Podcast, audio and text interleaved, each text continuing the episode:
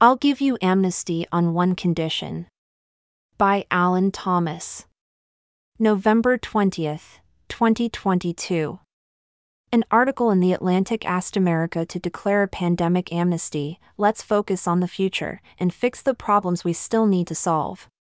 The problem noted was that we just did not know enough and there was so much uncertainty surrounding each issue during the pandemic.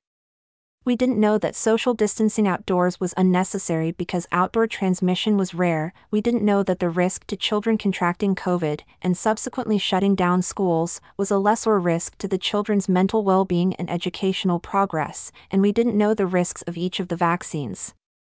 The author then went on to say we need an amnesty because dwelling on the mistakes of history can lead to a repetitive doom loop. I strongly disagree with this premise. The reason we study history and fixate on it is not to endlessly opine, it is to make sure that we are learning and evolving. History is something we should seek not to repeat. The heart of the issue surrounding COVID is it does not seem that we as a society learned the lessons that we should have. Mistakes were made, and instead of acknowledging the mistakes to learn from them, we are asked to ignore, forgive, and forget. We listened to the experts, locked down livelihoods, sacrificed liberty at the altar of for the common good, and what have we learned from it? To just give a blanket, it's all right, you had good intentions, so I will forgive you? That just will not do. In order to get my and the American people's forgiveness, you will have to give us some conditions just like we gave you two weeks to flatten the curve. You will get your amnesty if you agree to give up all the power that made that amnesty necessary a collusion of the press with government, the power of the government to suppress liberty, and to disband the morality police. Journalism and news organizations cannot look any worse as a profession than they do right now after seeing study after study invalidate their scientific facts regarding the pandemic. They spent the entirety of the pandemic preaching the experts' opinions and relaying them as facts and suppressing those who have inquiring minds as misinformation or COVID deniers.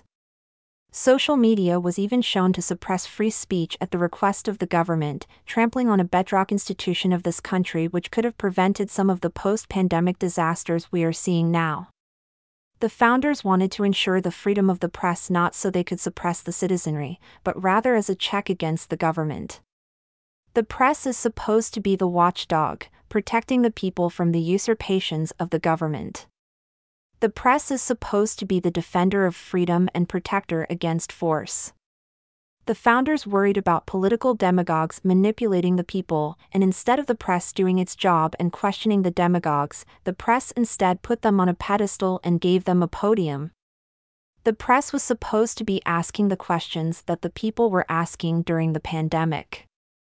The press is supposed to question the experts, seeking what their financial incentives might be, and seeing what companies had the most to gain from government actions. Therefore, my condition of amnesty is this for every article in which you defend the government's actions, you must have a counterpoint article that questions them. Maybe start some of your articles on the premise that the government is not operating with society's best interest at heart, no matter how vociferously they argue that they are. You will get amnesty when you start investigating government collusion and manipulation, not when you sit in the pockets of bureaucrats. This second condition of amnesty is the easiest to request but the hardest to attain. The first aspect is for those in power to relinquish their power. Health agencies need to amend their codes so they are no longer allowed the authority to shutter schools, churches, and businesses. Local and state governments need to change their emergency powers so they are not unbridled and unlimited. Federal officials need to be held accountable for their actions so they cannot promulgate the barrage of unscientific statements like we saw Fauci make. And if these agencies and governments cannot agree to relinquish their powers, then we the people need to make them. This condition is so difficult because it requires people in a position of power to relinquish their power. The founders created our government to specifically prevent the COVID travesties, but we no longer have a populace that understands nor desires this foundational aspect of the human condition. We need a revival in the core civic knowledge of our citizenry and an adoption of the other virtues that could have prevented this pandemic travesty self reliance, self restraint, and self assertion. This condition is as much an expectation for the citizenry to rise up and regain power as it is an expectation of the powerful agencies to realize their proper roles in a constitutional republic. The morality police said we did not love our grandma unless we wore masks outside. We didn't care about children or teachers if we did not shut down schools. We did not care about coworkers unless we got vaccinated that we did not care about the common good unless we shut down non essential jobs for months. They used our loved ones as cudgels for conformity, beating us over the head if we even peeped the words freedom to choose, liberty, or even why. We begged them to just see us for what we are people who feel and love just as much as they do, but those who have different opinions on how love is shown. We begged to be treated as individuals who are free to choose, and instead, families were ripped apart and decimated by haughtiness. This last condition is the hardest one to guarantee because it is within human nature to be divisive.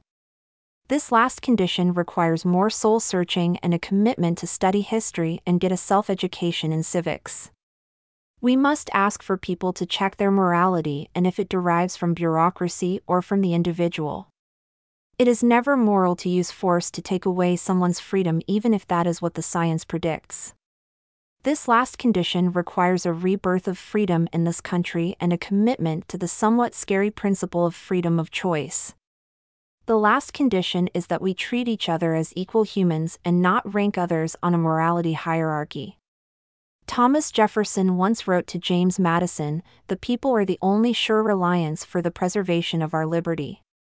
This was written upon the birth of a nation that stood upon the principles laid out in my conditions above. The people are to hold a press accountable, the people are to hold the elected and the government entities accountable, and the morality of freedom and individual flourishment is from within individuals, not from within the government. During the pandemic, the people were taken out of the equation. And the equation will never be solved until we, the people, realize our rightful place.